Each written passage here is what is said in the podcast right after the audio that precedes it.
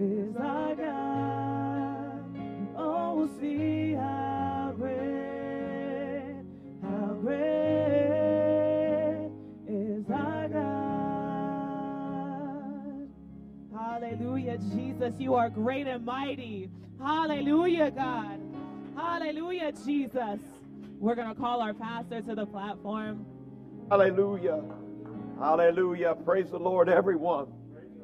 Amen. I know it's a little weary outside with the weather the way it is, but it's certainly good to be in the house of the Lord. I was glad when they said, Let us go to the house of the Lord. Amen. I love the Lord tonight. I, am so grateful to Him. You know, um, sometimes we uh, can get um, overwhelmed and forget about how good God really is. And um, I'm not going to talk on that tonight, but I just, you know, I'm just so grateful to God um, for His goodness and His mercies. Um, to not keep you standing too long, turn with me to Ephesians 3 13 through 21. Uh, I pray that what we're going to talk about, I'm probably going to take two Wednesdays to talk about this, uh, I'm thinking. Um, unless I can get through it, I don't know. But the bottom line is we're going to see what God has in store for us. Amen. The Bible says, Wherefore I desire that ye faint not at my tribulation. This is Paul speaking. At my tribulation for you, which is your glory. For the cause I bow my knees unto the Father of our Lord Jesus Christ verse 15, of, uh, of whom the whole family in heaven and earth is named, that he would grant you, according to the riches of his glory, to be strengthened with might by his Spirit in the inner man. Amen. That Christ may dwell in your hearts by faith, that ye being rooted and grounded in love, say rooted and grounded in love. Amen. And verse 18, may be able to comprehend with all saints what is the breadth, the length, and the height.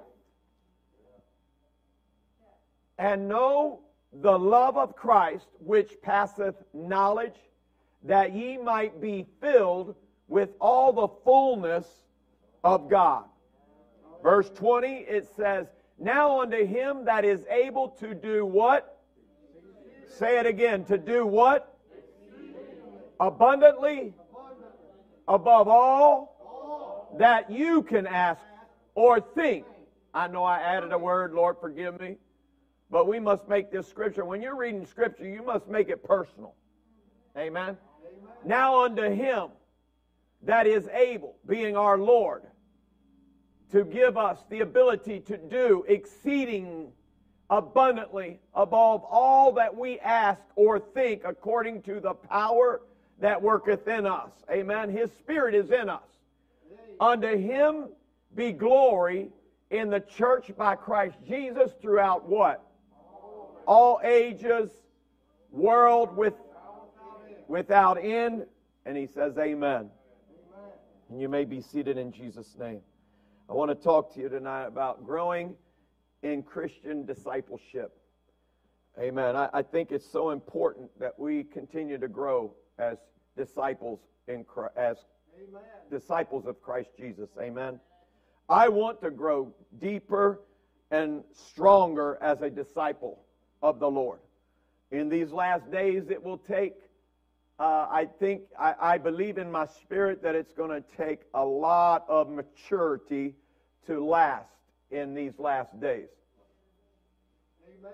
Those that have not read their word, those that have not prayed, those that have not sought the face of God, those that have not been rooted and grounded are going to be washed away or blown away by the wind or the waves if we are not careful. And I want to grow and mature spiritually with the Lord. Amen. And so I'm praying that something that I will say or talk about tonight will help us as a whole uh, to grow and mature spiritually. I'm not saying that all of us are immature or not mature or whatever. I'm just talking to you. As a disciple of Christ, we must grow weekly, daily, monthly, hourly, uh, yearly. We must grow. We all need to be in, in a continual state of growth. Amen. Amen. Do we not continually grow on the job? Right? We, we grow on the job every day. We learn something new. At least I hope you're learning something new on the job every day. Uh, in, in relationships, we grow every day and learn something different in a relationship, right? And so uh, we all need to be a, in a continual state of growth. And in spite of our uh, education or position in the church, we all need to be growing. We all need to be growing. Let me ask you are you growing as a Christian? Oh, I hope so, yeah. Are you day by day experiencing new dimensions in Christ in Christian living? Do you feel like you're a 10 moment by moment becoming a little more like Christ? There are days that are challenging that I have to ask God to help me to be more like Him. Amen. There's just days that I I have to ask him for some help to be more like him. So can you honestly say that you are regularly gaining new spiritual insights? I want to be gaining new spiritual insights every day. Even though all of us wish to grow, we may in fact not be growing like we ought to be. And so Christian growth does not happen by accident. Christian growth takes something that we have to do daily, right? Just like a boxer, he trains every day. Just like a football player, a quarterback practices every day throwing that ball. Just like a basketball player practices shooting. Uh, when Aaron was a brother, Aaron was a small young man, uh, and he came to the house. He is probably one of my only children that really used the basketball hoop that we bought that I got any use that got any use out of it. Aaron shot every Saturday if he was there on Saturdays and Fridays. Inevitably, he was shooting because he was going to be a basketball star. And he kept shooting because he knew shooting would get, as long as he kept practicing, he could get better. And so uh, we have to keep practicing, right? You have to keep trying and working on our walk with God. It's imperative that we do that. Developing as a disciple of Jesus requires several things. Number one, a decision. We must decide we are going to grow. You've got to make a de- decision that today I'm going to get up and I'm going to pray. Today I'm going to get up and read the Word of God. Today I'm going to learn from you, Lord God. You've got to make a decision. Number two, determination. It's easy to get sidetracked. So there has to be determination that I'm going to learn, that I'm going to stay in the race. We must be relentless in our pursuit of spiritual maturity. Because I can hang my spiritual maturity up and not come to the altar, not pray, not pray every day, not come to the church expecting to see a miracle, coming to the church to expect to see somebody pray through to the Holy Ghost. See, spiritual maturity prepares us that when we come, we already have something set up in our mind that we already believe somebody's going to be healed. We already believe that God, because we have spiritual maturity, when you have spiritual maturity, you have faith that God can deliver, you have faith that God can heal, you have faith that God can uh, restore someone in the Holy Ghost, you have faith that someone can be filled with the Holy Ghost if they repent. Right? You have faith that when you walk into church, most of us should have faith that we could even, as our own self, walk up to somebody, lay hands on them, and pray for them, and they'd be spiritual maturity. When there's no spiritual maturity, you sit back and go, Well, I don't know if I can do that. I don't know if I got enough faith for that. That's left up to the pastor or the ministering team or this. God called all of us. He said the signs would follow them. He didn't say pastors. He didn't say teachers. He didn't say doorman. He didn't say uh, uh, sound booth operators and AV team and video team and worship singers and keyboard lead keyboard players and singers. He said these signs would follow them that what? Believe. And so a maturing Christian must have determination to have a spiritual maturity. Number three, you must be disciplined. There must be discipline in my life. We must be very disciplined in obeying that which we already understand to be God's will. Right? We know that it's God's will that we are the worshipers. He knows, we know that it's His will for us to worship Him. So I must come with a determination. Though I don't feel like raising my hands, that I raise my hands. Though I don't want to sing the song, I, I sing the song with my hands raised.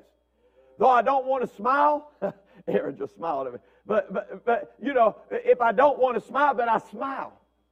Right determination. God, I'm not letting the devil affect this service. God, I'm not letting the devil destroy this service. I, I, though I don't feel like doing anything today, God, I'm doing it because I want to be obedient. I got a determination. I'm going to be obedient to you. I know this is what you want me to do, so I'm going to do it. There must be determination. Number four is dependence. we must understand that our dependence is only up on God. Absolutely. He is the only one we can depend on. He's the only one that gives me any talents. He's the only one that gives me strength. He's the only one that gives me the ability to overcome. He's the only one that can heal me. Only one that can cause me to sing. Only one that can cause me to preach. Only one calls me to teach. Only one that can help me to raise my hands and worship Him. So tonight we will learn something from the imprisoned Apostle Paul about becoming a mature Christian uh, disciple. There are many factors involved in spiritual growth. And let me just tell you, this is by the Barna Group. They do research on churches. The percentage of Christians who are not engaged in discipleship is significantly higher among older generations. The Generation Z, there's only 23% that aren't significantly engaged in discipleship of the church and being a discipler. Millennials, they're 23% that are not involved in uh, discipleship and being a disciple of Christ Jesus. Ge- Generation X, 41% that are not engaged in the church. Baby boomers, 53% that are not engaged in the church, that have walked away from the house of God. I believe we see five important factors that we are that were a part of the that was a part of the apostle Paul's life which facilitated his own spiritual Uh, development and which facilitated the development of others in and around him. Amen. And so I, I want to try to give you them. And the five influencing factors are as follows. In verse 13, the price of maturing disciples. There's a price. Number two, verse 14 talks about the prayer of maturing disciples. Number three, the position of maturing disciples, verse 14. Verse uh, number four, the power of maturing disciples in verse 20. And number five, the praise of maturing disciples, verse 20 and 21. And I'm going to try to address every one of these if I can. And so, the price of maturing disciples, if you really want to grow as a Christian, there will always be a price to pay. It does not fit your schedule. God's schedule don't fit our schedule. To be a mature Christian, we've got to fit his schedule. It's so, it's so amazing, right? You know, I remember when we were uh, raising Aaron in a soccer field with Alan and Josh, and we, we, were we were youth. I think then we were in the youth. We were youth over the youth at that point. Man, it was difficult to try to juggle and and make things happen, right? And make sure that I could get them to practice, get them something to eat, get back to church on Wednesday, then and, and, and then coaches they can't play on Sunday, so you better make sure they don't schedule games on Sunday and all these things, right? And picking them up, make sure they're going to practice on Sundays when we had a break. I took them all out and we practiced soccer so we'd be ready on Monday for Wednesday or wherever, whenever practice was so that they'd be prepared for the game. But, uh, you know, and then we were doing outreach then, trying to juggle that and, and, and put that in there. There is a price to pay to be a disciple of Christ Jesus. Your growth will not happen accidentally. Your growth as a Christian and as a disciple of Christ does not just happen accidentally. There is a process that's got to be done. There's got to, there's a process of reading the Word of God. There's a process of prayer. There's a process of being faithful to the house of God. There's going to be a day. There's going to be a shaking coming. And, and I'm talking about the world being shaken. I'm not talking about, and, and you all might call it the church being shaken, but there's a, there's a shaking coming to the church, uh, the world. But the, there's souls that we have seen in the house of God. And we would call them mature Christian disciplers, right? Christian disciples, mature Christian disciples. But as soon as you begin to see the world begin to crumble, some things start to happen. One world, uh, things are going to happen. They're going to forget everything that they've ever been taught. And they're going to be the ones running around like the little, the little uh, bedtime story, Chicken Little, right? Run around. The sky's falling. The sky's falling. Mature disciples in the church ought to be standing, going, It's okay. The Lord's getting ready to come back. We are we're ready for it. If you want to get ready, get in the boat. If you want to get ready, the door's about to be shut just like it was in the days of Noah. It's going to rain. It's coming. Jesus is coming. The mature disciples ought to be telling people Jesus is about ready to come because he is about ready to come. And we have the answer, which is the plan of salvation, which is the Word of God. Mature Christians ought to be sharing the gospel of Jesus Christ, the death, the burial, the resurrection, which typifies over into the book of the book of Acts, which is repentance, baptism in Jesus' name, then filling of the Holy Ghost. So you don't just grow accidentally. Also, as you grow, you will find that it, it often costs us very dearly to be all that God wants us to be. Being a disciple of Christ cost the Apostle Paul. Listen to what it says in verse 14. Paul says to the Ephesians, who he loved so dearly, Wherefore I desire that ye faint not at my tribulation. What he was saying is literally, it's going to squeeze me. It's going to oppress us and afflict me for you, because of you. But don't let it bother you. Glory in it. Glory in it. Well, I don't know if I want to take up, uh, you know, I don't know if I want to take hate crimes and uh, because I love the people. Christ took it. He went to a cross and died for all mankind. And if we're going to be disciples of Christ, then we must be able to stand. We must be mature Christians, mature disciples. Paul was paying the price of his discipleship. After Paul became a Christian, he spent 14 years growing in the Word. He was called by Barnabas and Antioch to help the multitude of new converts there, and they began to grow. The church at Antioch commissioned him to go all over the, uh, uh, to go all over the known, all over the world to spread the gospel. One of the places he went to start, ch- start a church was here at Ephesus because of Paul's great zeal in spreading the gospel. He was eventually arrested in Jerusalem, sent to Rome, and to stand trial before Caesar. Maturing Christian, our disciple, excuse me. So, what a great price it cost Paul to be a disciple of Christ Jesus. Paul's current imprisonment uh, is just part of the price that he paid to be a disciple of Christ and to take the gospel to the Gentiles. We see in 2 Corinthians 11 24 through 28, the Bible says in verse 24, of the Jews, five times he received 40 stripes, save one. Thrice I was beaten with rods. Once was I stoned. Thrice I suffered shipwreck. A night and a day I have been in the deep.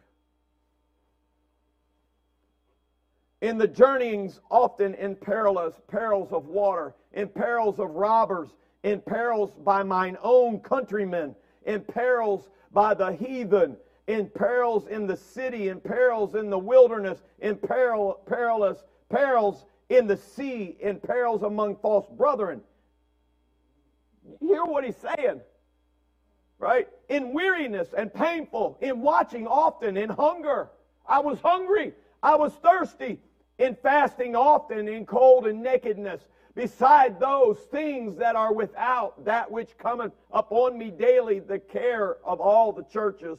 Paul paid the price on behalf of others. Meaning you and I are going to pay the price because of others. If we want to see people saved, we're going to have to pay a price.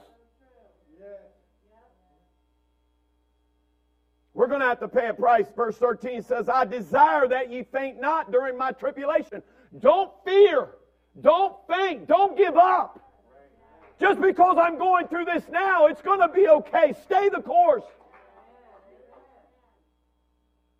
The reason Paul suffered as he did is because God had called him to be the apostle to the Gentiles, and he obeyed the calling of the Lord on his life. And he was zealous about it. He, he was serious about it. He wanted to do what God wanted him to do. He didn't get beaten and shipwrecked and in prison for sitting around making tents.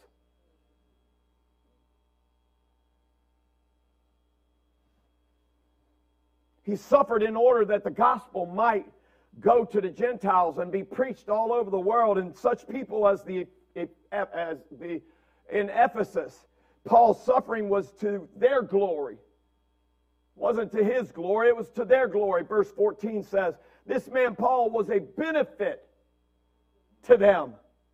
You're a benefit to people that you share the gospel with. Understand it. it you are, it's important that you share the gospel. It's a benefit and a well being in that they had a friend like him who was willing to endure such hardship. Lord God, He's making me grow. He's growing me to be a discipler. Am I going to be the same kind of disciple as Paul was? I need to pray, God, help me to be a disciple like Paul. Help me to be strong like Paul.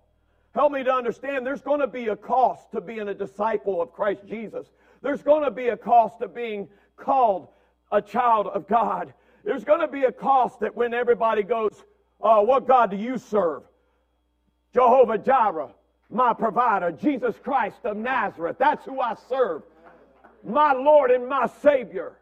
There's going to be a cost. There's going to be something that's going to cost us if it hadn't already cost you something now. I've, I've seen family turn against family because of Jesus.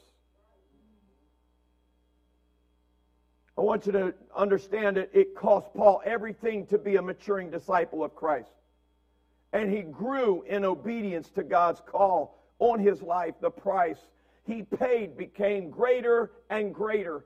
It didn't just stop. His, you know, the, the, the price get, kept getting greater and greater. We think that, man, I made it. I, have I've, I've come through the, the, the, the, um, the famines. I've come through not a lot of money in my bank accounts. I've come through uh, sickness and I've made it, and then all of a sudden something else happens. But am I a disciple of Christ? Am I a disciple of Christ? It's the cost that you will pay. It's the price you will pay to be a maturing disciple. There is some definite cost involved in being a disciple of Jesus. Jesus said, If any man will come after me, let him deny himself and take up his cross and follow me. Now, if you've read anything about crucifixion, you know that when he walked that road, that the cross was so heavy that someone had to help him carry. Of course, that was, I believe, only because they had whooped and beaten him so bad that the blood that had came out of his body that he was so weak that he couldn't carry the cross.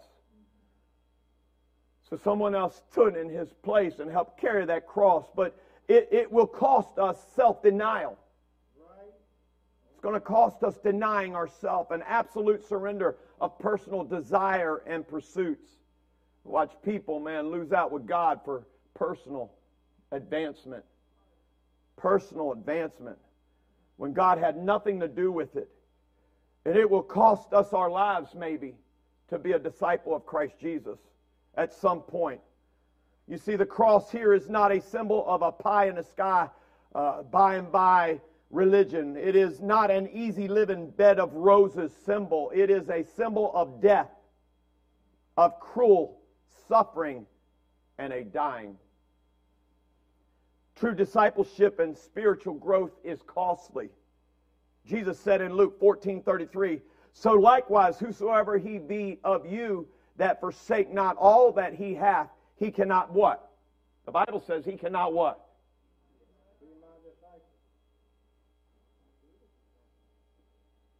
So likewise, whosoever he be of you that forsaketh not all that he hath, he cannot be what?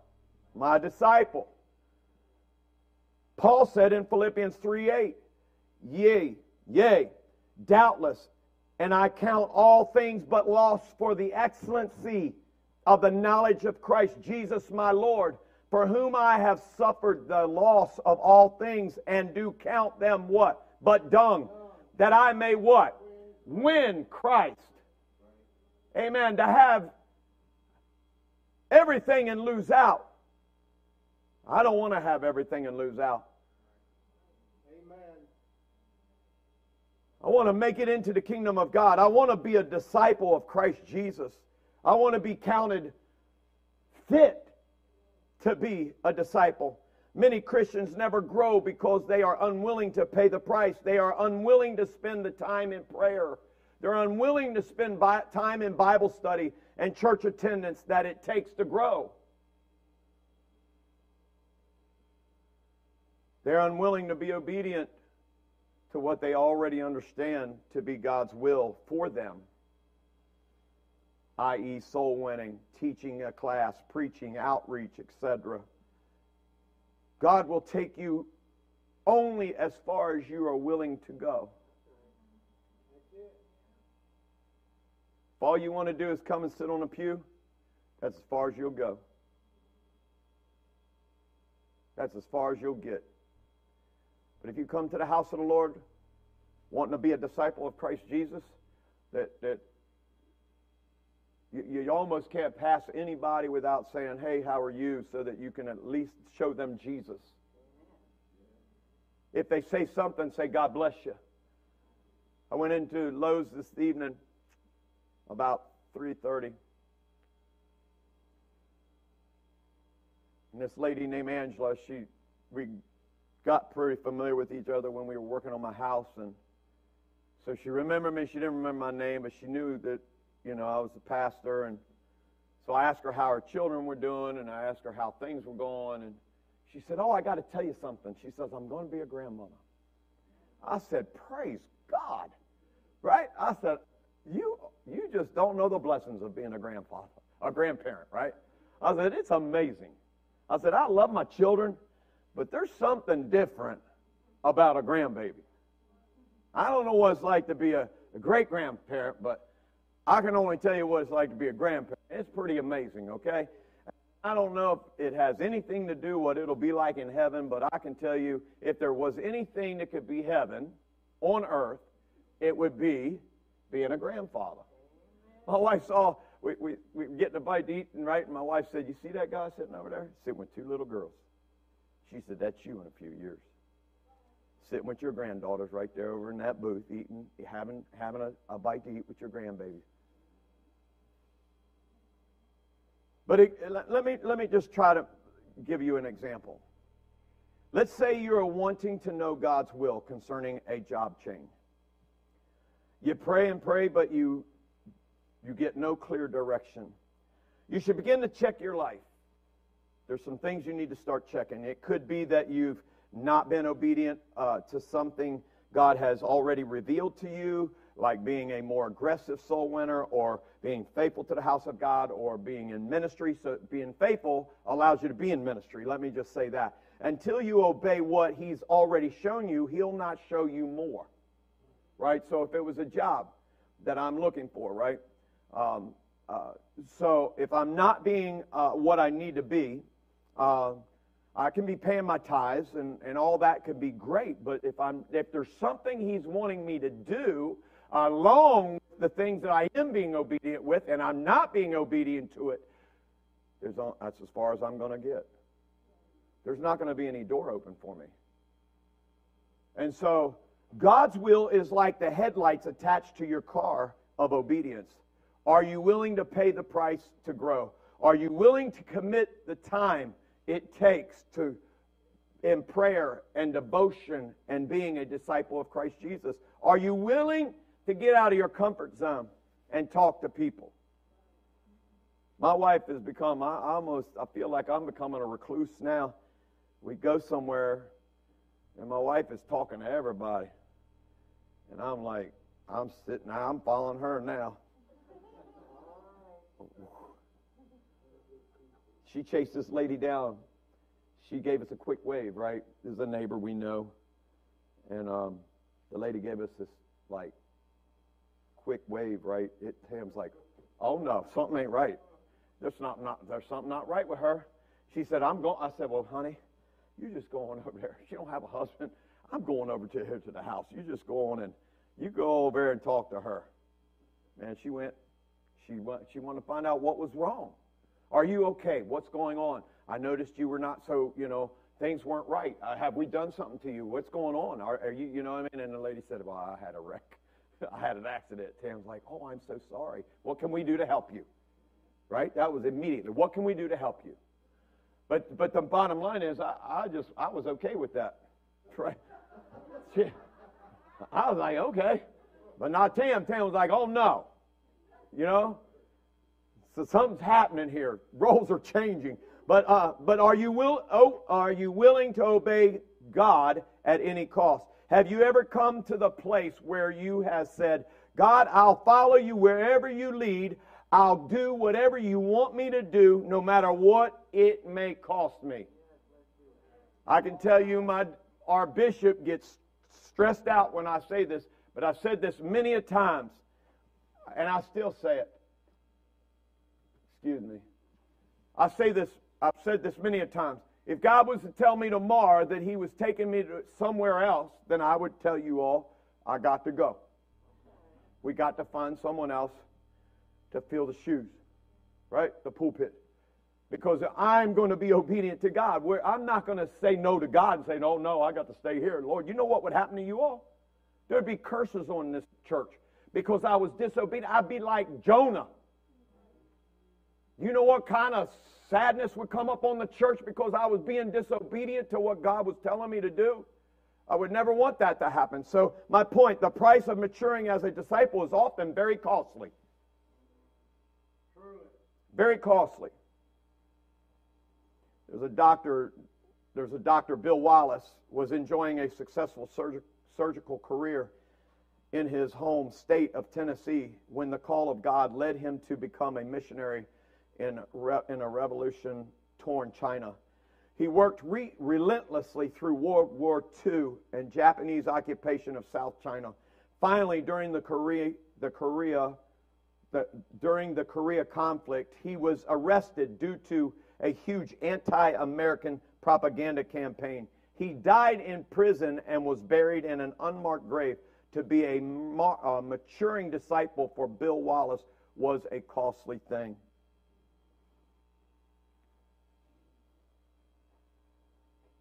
Verse 14, this is the second of the prayer of maturing disciples. Verse 14 says one of the uh, one of the absolute absolutely necessary components of maturing disciples' life is the that of prayer. If you read it, it's for this cause I bow my knees unto the Father our Lord. It means he's reverencing. He's getting into a place of honor and reverence, right? I know sometimes we stand here standing and, you know, I pray that the Lord understands when I do this, I am reverencing. Uh, but, but never ever, the Bible said that he got on his knees. For this cause I bow my knees unto the Father of our Lord Jesus Christ. Right?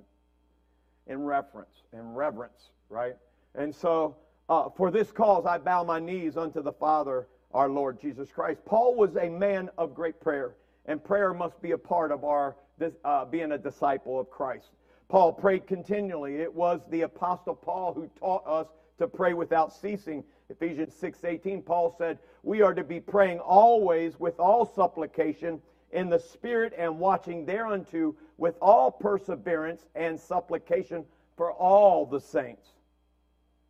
So that means that that I, I'm supposed to be doing it for all the saints, right? That means that if I'm going to be a disciple of Christ, that doesn't mean that I, I only pray for my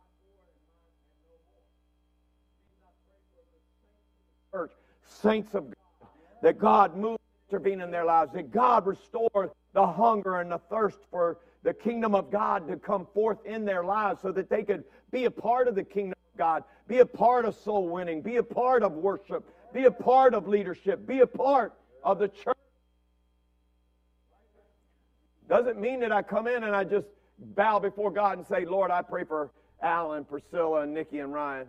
I pray for my grandchildren, Kate and Kendall, Kai, Colton, Wyatt, Saria, um, Anara, um, Nini's boy, Braden. Lord, I pray for these babies, right? It means I pray for the saints of the church. God, I pray for everyone's children right now. I pray for the saints of God.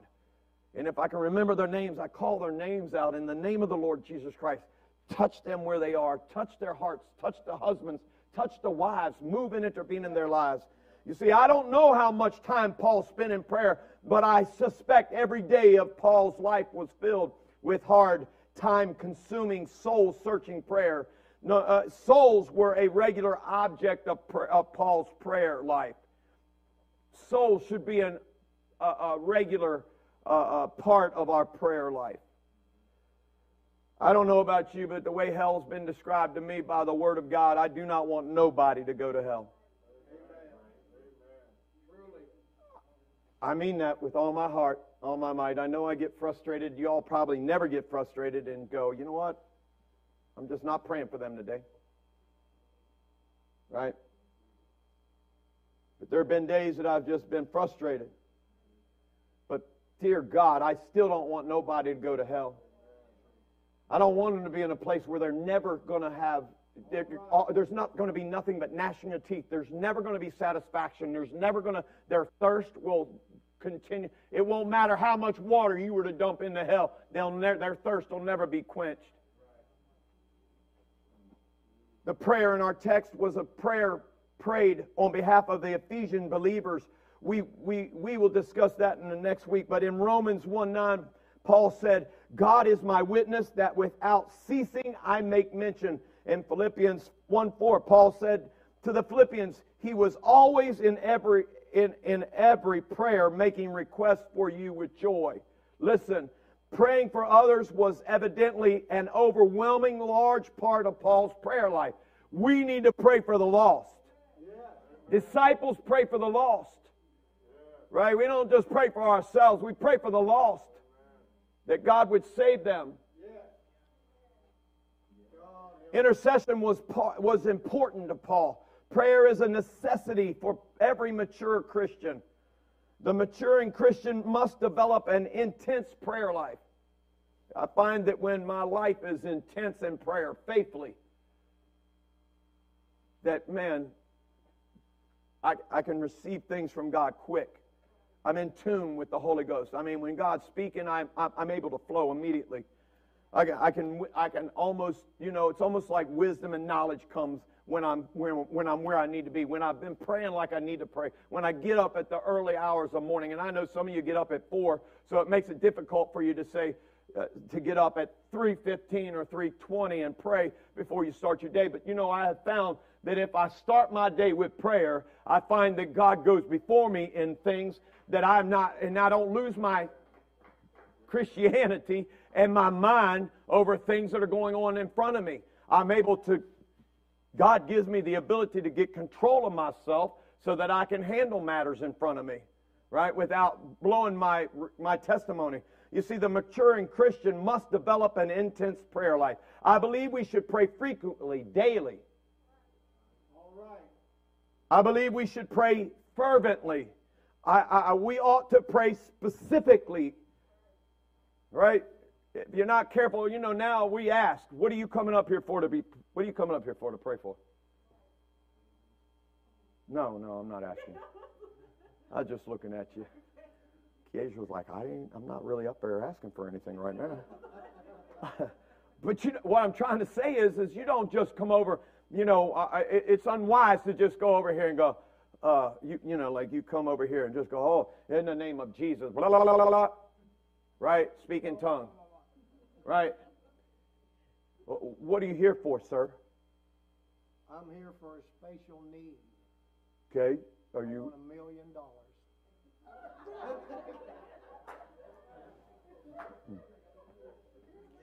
Okay. I'm not talking about the ritual of saying grace before a meal. I'm talking about having a specific time each day when we get alone with God and fervently, systematically pray.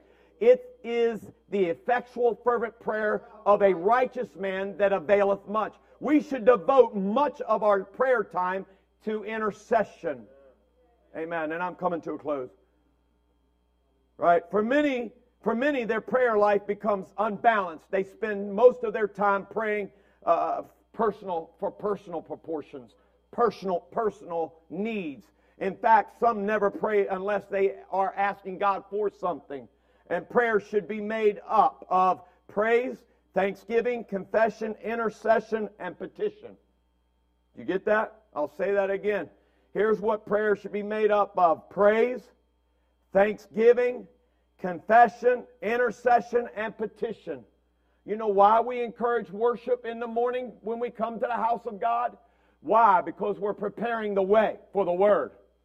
That's what prepares the way for the Word, not to come here and be entertained. This team does not come here to entertain you. They don't come here to sing to you so you could sit there and go, man, that was a good song service. They sung great. They're wanting you. The reason they put the words up here, they don't need the words.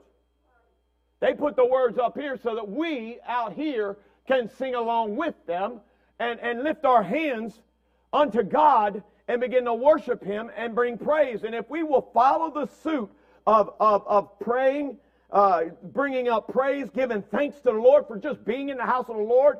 You know, maybe you can only lift up one hand. Maybe you can't lift up your hands. But you ought to, if you got a voice, you ought to give God thanking for the voice that you can raise up unto the Lord. And then you need, if you've got any sin in your life, you ought to be going, God, forgive me, so that as soon as the word comes forth, it immediately affects you. You can run to the altar in the middle of the service. You can run to the altar after the service. You can run to the altar in praise and worship. But you got to get some things in order. Nobody wants to confess my sins. Nobody, I'm, I'm okay. They want to come before God and just come and you're going to take me the way I am. Uh uh-uh. uh Not God. You got to come to Him in a right way. It would be a blessing for all of us to follow Paul's example and to pray more for others, intercession, than we, we do for ourselves and petition him. In 1 Timothy, 1 Timothy 2 1, Paul said, I exhort, therefore, that first of all, supplication, prayers, intercessions, and giving of thanks be made for all men. This means that intercession for others should become one of the priorities of a prayer life. And I'm coming to a close right here. I'm going to close right here. That means that our intercession for others should become one of the priorities of a prayer life. Next week, we'll diagnose Paul's prayer in Ephesians 3 to learn how we should pray for others. Prayer is an absolute necessity. I can tell you that, I can tell you right now, I'm going to be honest with you, okay? You know, I'm a transparent man. Pastor, whatever you want to call me. If I can get my, can't get my screen to do what I want it to do. Um, I find that if I do not pray, that I become more humanistic in my ways, carnal, right? It's imperative, it's important that we as disciples of Christ that we have a prayer life. It's important. There are days that sometimes, I'm going to tell you, you probably feel it. Maybe you don't ever feel these days. Some days I feel like I send a prayer up, and boom, she comes right back. Throw it up again, and it comes right back. Just, just talking just to talk. But I keep praying. I come back the next day, and I go back into interceding and praying. And sometimes I don't ever get it back. But I don't know when he's going to answer it, but I know it didn't get thrown back at me. Amen. But I know that there's something happening in the atmosphere that I keep coming back. Amen. And it's not just coming back to me. God is doing something with it. The angels are doing something with it. And at some point, God's going to move and, and intervene in that person's life. I want to be a disciple of Christ Jesus. I don't want to be someone that has defiled the name of Jesus. I want to be an obedient child of God. I want to be worthy of his, his name. I want to be worthy to be called a child of God. Amen. Want to be worthy to be a disciple of his. God bless you. We'll see you Sunday morning. Uh, we just ask you if you would just in, greet somebody, invite somebody. We have a Sunday night service down at Crossroads Apostolic in White Plains. Uh, it's probably on our website if you go out and look at it. We'd love you to come. It's a unified service. We're asking Spanish everybody to come, our Spanish uh, families to be there as well. May the Lord richly bless you. I pray something was said tonight that would encourage you to be continue your growth as a disciple of Christ Jesus. God bless you. Hallelujah. Oh, Jehovah, seated on the throne. Abba, Father, the well that overflows, the God who was and is and shall be forevermore.